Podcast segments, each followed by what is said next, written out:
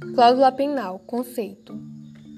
A determinada cláusula penal é aquela que está determinando no contrato penalidades para o contratante inadimplente com suas obrigações. É muito comum ver em um contrato uma cláusula que estabeleça uma multa ou alguma outra forma de indenização por descumprimento ou por atraso no cumprimento da obrigação pactuada. No Código Civil, o artigo 409, é, a gente vê que essa cláusula penal ela pode ser pactuada junto com a obrigação, ou seja, no mesmo contrato ou em outro instrumento.